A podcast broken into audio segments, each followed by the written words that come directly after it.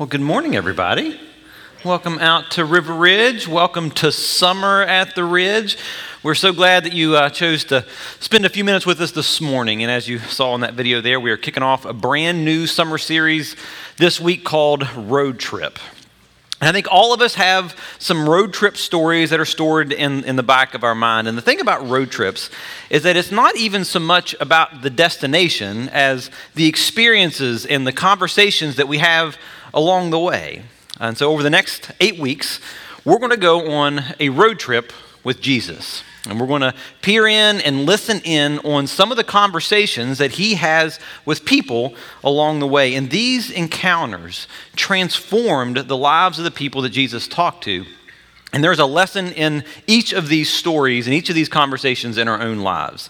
But the road trip won't just be about here on Sunday morning. We've actually put together a little bookmark. Uh, it'll look like this out in the lobby. You can grab one of these, and over the next eight weeks, there are 40 stories, 40 uh, conversations that Jesus had with other folks that you can uh, read on your own. There's a couple of questions on the front that will help guide your, your quiet time with God, because one of the things that we say around here is if you can spend 15 minutes a day with God, it will transform your life. So we want to equip you along the way as we go on this road trip together. We will be in John chapter 3 this morning.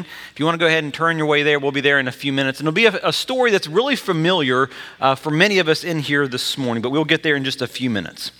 Uh, when I was growing up, I took up uh, the sport of tennis in my teenage years. And while I never was great, I, I was good enough to, to make the, the high school tennis team. And when I was probably 16 or 17 years old, I, I finally entered in my, my first bigger tournament. And uh, I was prepared, I was ready to go in, and I found out that I drew the number one ranked player. The guy that had won it the four previous years, that was the guy that I was playing in the first round. And yet, in my mind, I still thought, man, I'm, I'm ready. I'll at least make this competitive. And that guy beat me like a drum. I, I mean, I, I didn't even get a game the entire match. And I played as hard as I could, but it was abundantly clear that my good wasn't good enough, that there was a standard that, that my best didn't even come close to. And my guess is that we've all had experiences like that, where despite our best efforts, they weren't good enough. Maybe it was in academics and you wanted to get an A in a class or get an A on the test, and you tried your best, but it wasn't good enough. Or, or maybe it was you, you, were trying to, to win a date with a guy or a girl and you, you were really trying and they said no. Or it was you, you, you tried to put your name in for a promotion at work. But we've all had those times when we were faced with the fact that our best wasn't good enough. And we are kicking off this series with a fascinating interaction that Jesus had with a guy named Nicodemus who came to this same conclusion in his own life. And the conversation that Jesus had with him completely transformed his life from that day forward. So, if you have your Bibles, we will dive into John chapter 3, and we will pick up in verse 1.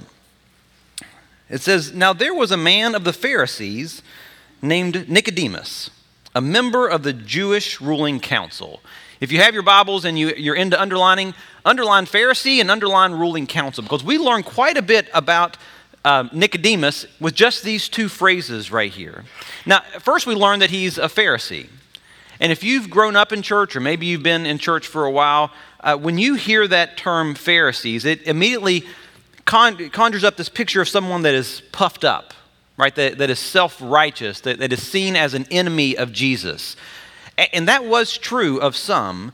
But back in Jesus' day, in the first century, being a Pharisee was a huge badge of honor. I mean, these guys were the varsity players in the religious, in the Jewish religion. Uh, they, they would have memorized, completely memorized, word for word, the first five books of the Bible Genesis, Exodus, Leviticus, Numbers, and Deuteronomy.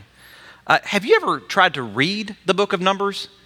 I, am convinced that, that, that, the, that the book of Numbers is the, is the one thing that tanks everybody's reading through the Bible in a year. You, you, get, you, you make your way through Leviticus and you get to about Numbers chapter 7, and you're like, ah, I give up. I'm going back into the, in, into the New Testament. But these guys not only just read it, they memorized it word for word. So, in terms of just raw spiritual discipline, these guys were the top. They knew their Bibles well and they obeyed even the most obscure commands. And they would even make up their own commands just so to make sure that they had all their bases covered. Everyone in Jesus' day looked up to these guys as the religious giants. And even Jesus recognized this. In his most famous sermon, the Sermon on the Mount, he, there's, this, there's this section in the Sermon on the Mount where Jesus takes a lot of the laws of Moses and then he ratchets them up a few notches to make them completely out of reach. And for example, he says, You've heard it said, do not murder, but I tell you, anyone who is angry with his brother and calls him a fool will face judgment. I, I could probably get through my life without murdering somebody. But, but to get to a point where I've never harbored bitterness or vengeful thoughts against someone, there's no way. And then Jesus takes the, the, the, sin of adultery and he said, You've heard it said, do not commit adultery, but I tell you that anyone who even looks at a woman lustfully has already committed adultery in his heart. And over and over again throughout this section in the Sermon on the Mount, Jesus keeps doing this. He keeps taking the law and raising it up, and he's telling them and telling us that God's holiness is beyond our best efforts. And to make sure that his audience understood this point, he says this in Matthew 5, verse 20. He says, Unless your righteousness surpasses that of the Pharisees and the teachers of the law, you will not enter the kingdom of God. And when people would have heard Jesus say that, they'd say, Okay, I'm out then. I mean, I'm not going to be better than those guys. I mean, the Pharisees had it all. Everyone, including Jesus, noticed and recognized that the Pharisees were the best of the best in the Jewish religion. And our boy Nicodemus is one of those. But this verse also goes on a step further and says not only was he a Pharisee, he was part of the Sanhedrin. Now, the Sanhedrin was this ruling council that almost like the Supreme Court of the day for, for the nation of Israel, Israel. And there were only 70 people allowed in the Sanhedrin. And then later on, Jesus would call him the teacher of Israel, which a lot of commentators and scholars believe, saying that, that Nicodemus was the foremost scholar, that he was the most senior leader even in the Sanhedrin. So here's what we got we have a guy that's part of the Pharisees, and then the inner circle of the Pharisees called the Sanhedrin, and he was the chief guy in the Sanhedrin. He was at the top of the religious ladder. Think Billy Graham back in that day, and that's who we have and the guy of Nicodemus. From a human goodness standpoint, there was no one gooder than Nick. This guy had it going on. And yet, when he got to the top of this religious ladder and he looked around, he still had this gnawing feeling like, gosh, I, I think I'm missing something. He was still looking for answers. And he thought that maybe Jesus would have some of these answers. So in verse 2, it says that he came to Jesus at night and said, Rabbi, we know that you are a teacher who has come from God, for no one could perform the miraculous signs that you are doing if God were not with him. So it says that Nicodemus came to Jesus at night, and there's some speculation on why he may have done that. Some think that it was the only time both, both Nicodemus and Jesus were these really busy guys, and it was the only time that they could get their schedules to match and it not be interrupted. And others think that he was just afraid of being seen, that he didn't want his fellow Pharisees seeing him talking to Jesus. But regardless of why, he has heard enough of the way that Jesus teaches, and he has seen the miraculous signs that Jesus has performed, that he knows that Jesus is sent from God in some way. And he hasn't put it all together yet, but he thinks that Jesus might be able to help him out a little bit and answer some of these questions that have been bugging him. And then in verse 3, Jesus says, In reply, Jesus declared, I tell you the truth. No one can see the kingdom of God unless he is born again. And, and, it says there at the beginning in, in reply, but Nicodemus hasn't even asked a question yet. It was almost like Jesus is saying, All right, let, us cut to the chase. I, I know why you're here. Here's the answer to the question that's been bugging you the way into the kingdom of God. The way to know that you are right with God is not by doing all these right things you have to be born again. Here's the bad news if you're taking notes. Here's the bad news that Jesus is breaking to him and breaking to us. The bad news is that there is a gap between God's standard and our best efforts. He looks at Nicodemus and he's telling him, Listen, you're not good enough. You will never be good enough. God's standard for goodness is beyond your best efforts. It's not about what you do. It's not about what you've done. You must be born again. It's something that you haven't done yet. And this is stunning that Jesus would share this, would say this to someone of Nicodemus' stature, to, to say this to someone of Nicodemus' character. And yet, Jesus is making this point that even if you're at the top of the religious pile, even if your goodness exceeds everyone else's around you, you still must be born again. There's this simple rule in life, this principle in life, that, that when a rule applies to the greatest, it applies to everyone else. So, it, in my opinion, LeBron James is the greatest basketball player in the world right now. And so, if the, the coach comes to the team, comes to the Cavaliers, well, when they were still playing, if he were to come to the Cavaliers last week and say, I tell you what, everyone after practice, we're all shooting 100 free throws. All eyes would be on LeBron James. And if LeBron steps up to the foul line and shoots his 100 free throws, the other guys know, well, we have to as well. Because if the rule applies to the greatest, it applies to everyone else. And I think that's why we have the story of Nicodemus in our Bibles. Nicodemus is the best of the best when it comes to human goodness. If anyone could be right with God based on human effort, it'd be him. If religion could make you right before God, he'd be in. But this passage is telling us that if Nicodemus had to be born again, then so do you and I. So, what does this mean? What's this term mean, born again? Nicodemus was scratching his head at this term himself. And in verse 4, he comes back to Jesus and he says, How can a man be born when he is old? Nicodemus asked. Surely he cannot enter a second time into his mother's womb to be born. Now, at, this point, Nicodemus is still looking through this lens of performance, of looking at his acts of goodness. And so when he hears this term born again, he's thinking that Jesus is saying, you need to relive your life. And Nicodemus is in essence saying, I, I, look back on my life, I look back on my past, and, and there are some things that I wish I could do over again. There are some chapters in my life that I wish that I could erase. I wish that I could go back, but Jesus, I can't. I can't go back and make right the things that I've done wrong. And I think that he's feeling the weight of this gap between God's standard and his goodness. So, what does it mean? What does Jesus mean when he says you must be born again? Jesus answered in verse 5. He says, I tell you the truth, no one can enter the kingdom of God unless he is born of water and the Spirit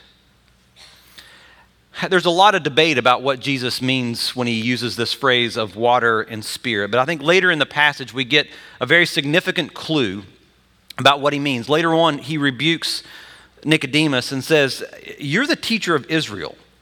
You should know what I'm talking about. Why would he think that Nicodemus should know this? It's because he's referring back to something in the Old Testament that Nicodemus should have been able to recall when he saw that phrase born of water and spirit. Most scholars and commentators believe that Jesus was referring back to a, a, passage in Ezekiel chapter 36, where God is making this promise to the nation of Israel. And he says, I will sprinkle clean water on you, and you will be clean. I will cleanse you from all of your impurities and from all of your idols, and I will give you a new heart and put a new spirit in you. And I will remove from you your heart of stone and give you a heart of flesh. This is what it means to be born again. First, that you are cleansed from your sin. All of those times that you have failed to live up to God's standard, either because of rebellion or because of disobedience, God is promising to wash away all of those and to make you new.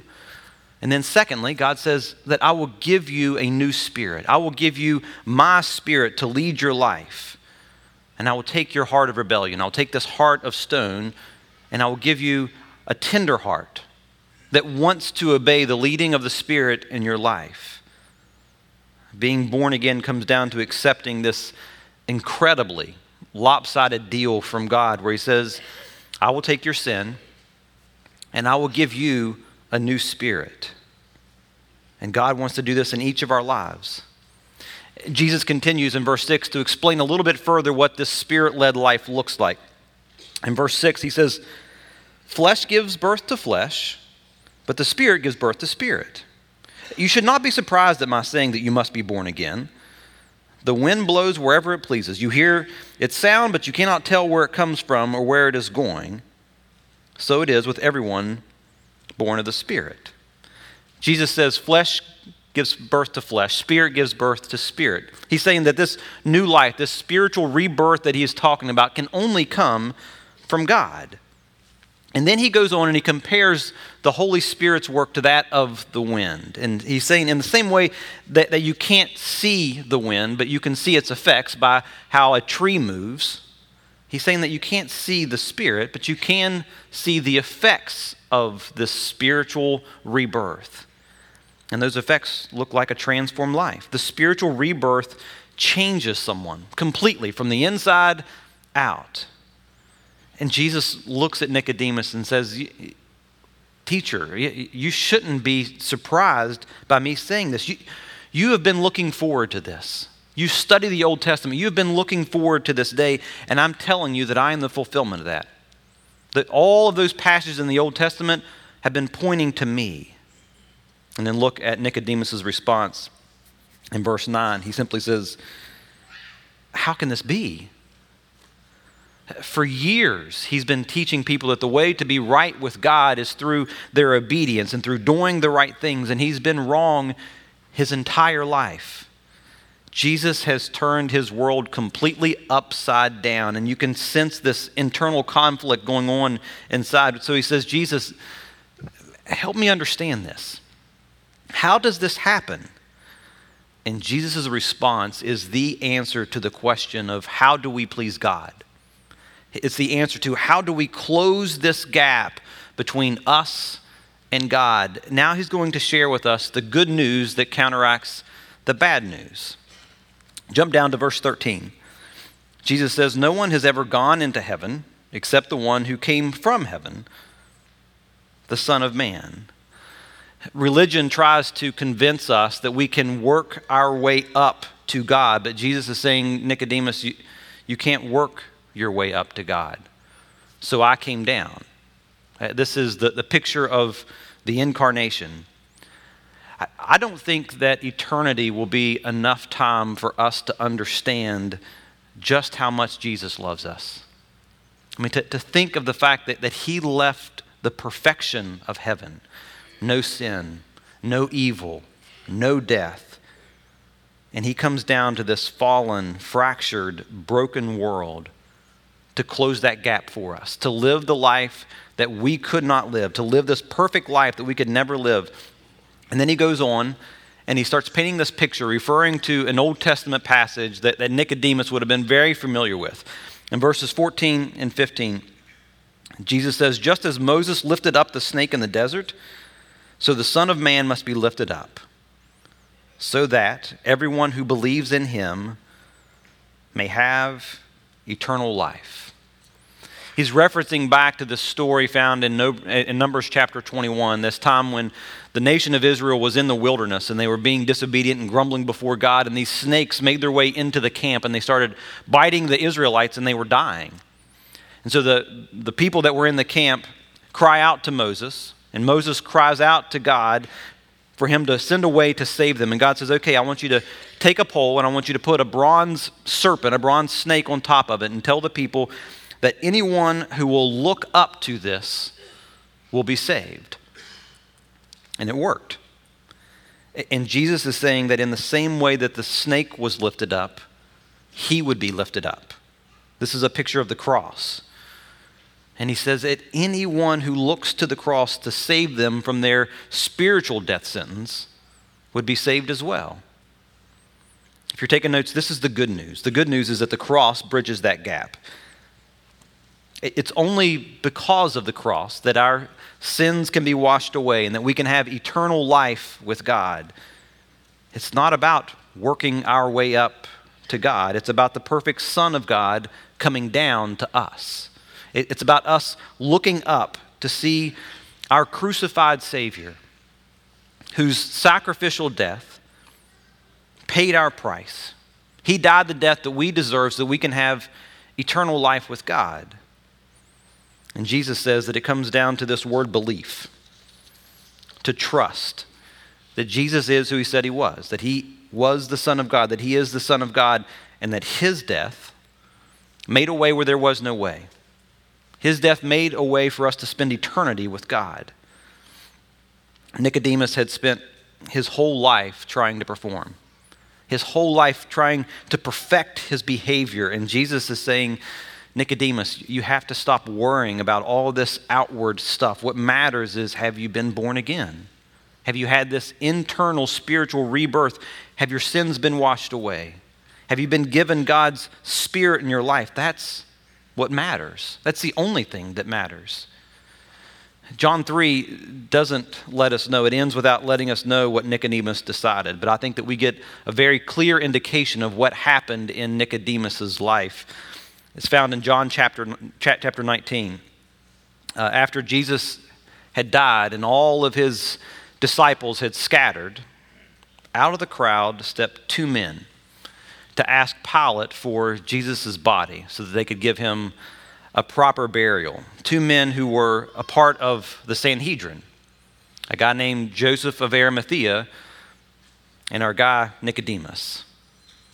I think somewhere along the way, these two got to a point where they believed that Jesus was who he said he was, that he was the Son of God, and they became disciples of his that this conversation that Jesus had with Nicodemus along the way completely and utterly changed his life for eternity. Let me make a, a couple of applications for us this morning uh, for a couple different groups that are here. First, a couple of applications for those of us that are followers of Jesus. I think sometimes we hear the good news, the good news of Jesus' way of salvation with so much frequency that it almost feels like old news to us. I, I purposely stopped uh, the, the, teaching this morning a verse before John 3.16, that, that most famous of all verses that just about everybody in this room could quote by memory. Um, I found something out this morning or th- this week when I was preparing. I, I, do a lot of underlining, either when I hear somebody teaching or uh, in my own quiet time. And I found it interesting this week that when I popped open John 3, I do not have John 3:16 underlined in my Bible.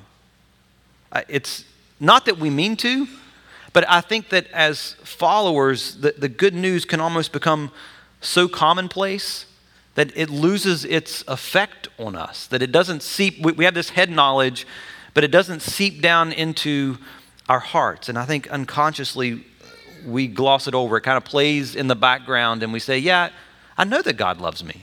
I, I, know, I know the verse, for God so loved the world that he gave his one and only Son, that whoever believes in him will not perish but have eternal life. We can rattle it off in our mouth, but it doesn't really take root in our hearts. We don't appreciate it like we should at times.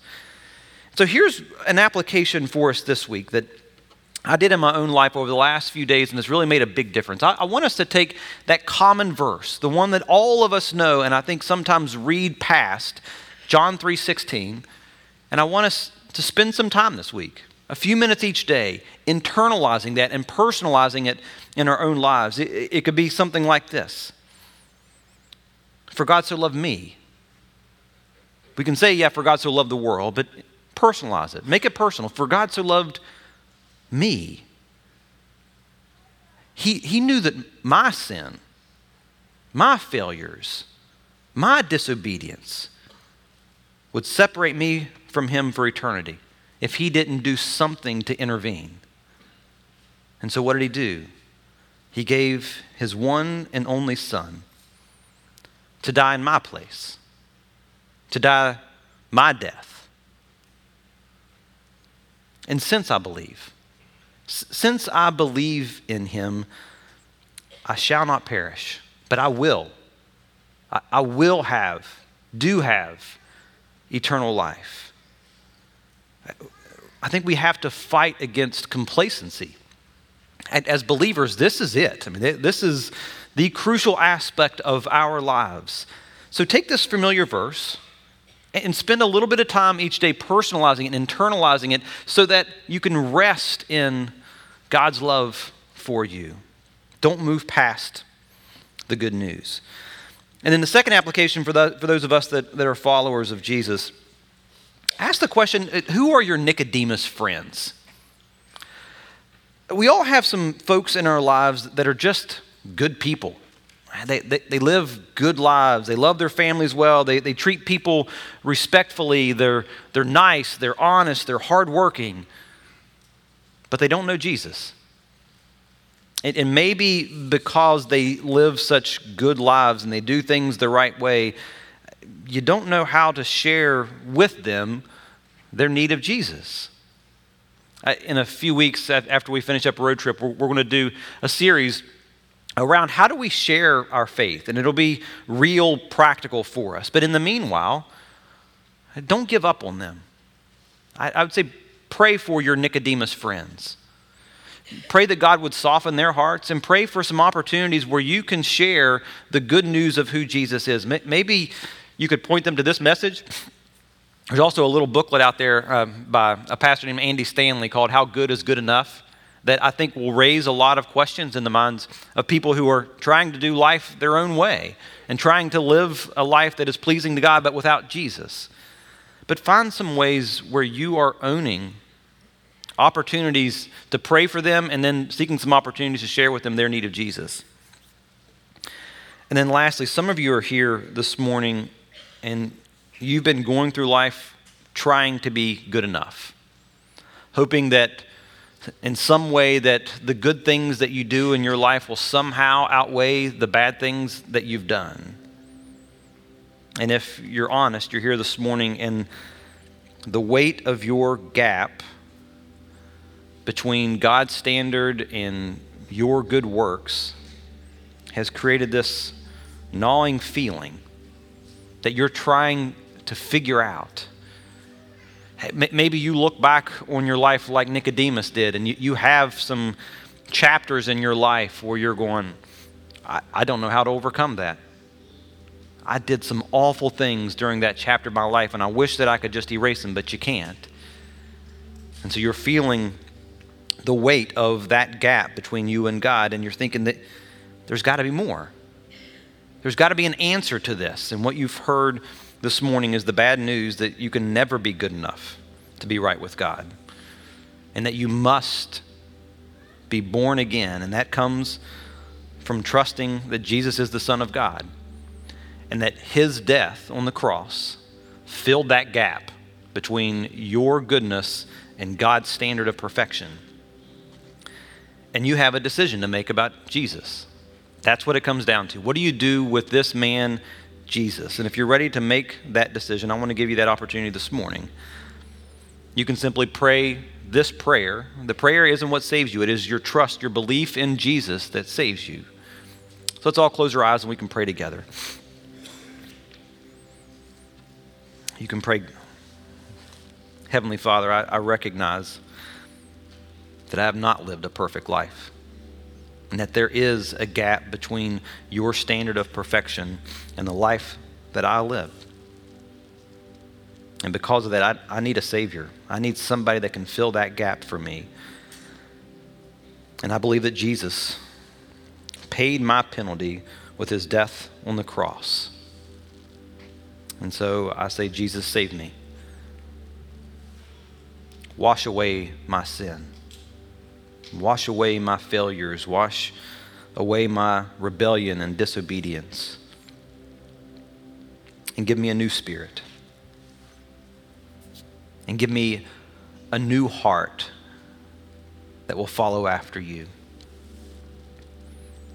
And Father, for all of us here, I, I pray that the good news of Jesus' life and death and resurrection daily encourages us. Remind us afresh of your great love for us and help us to live lives in response to that. Thank you for meeting with us this morning. It's in Jesus' name we pray. Amen. Hey, if you have placed your faith in Christ today, I, I want to talk to you. Come up here and grab me after the service. I'd love to sit down with you, get some people around you to help fan this flame, give you some next steps for you in your life um, for the rest of us. Have a great week. Come back here next week for week two of Road Trip. Have a good one. See ya.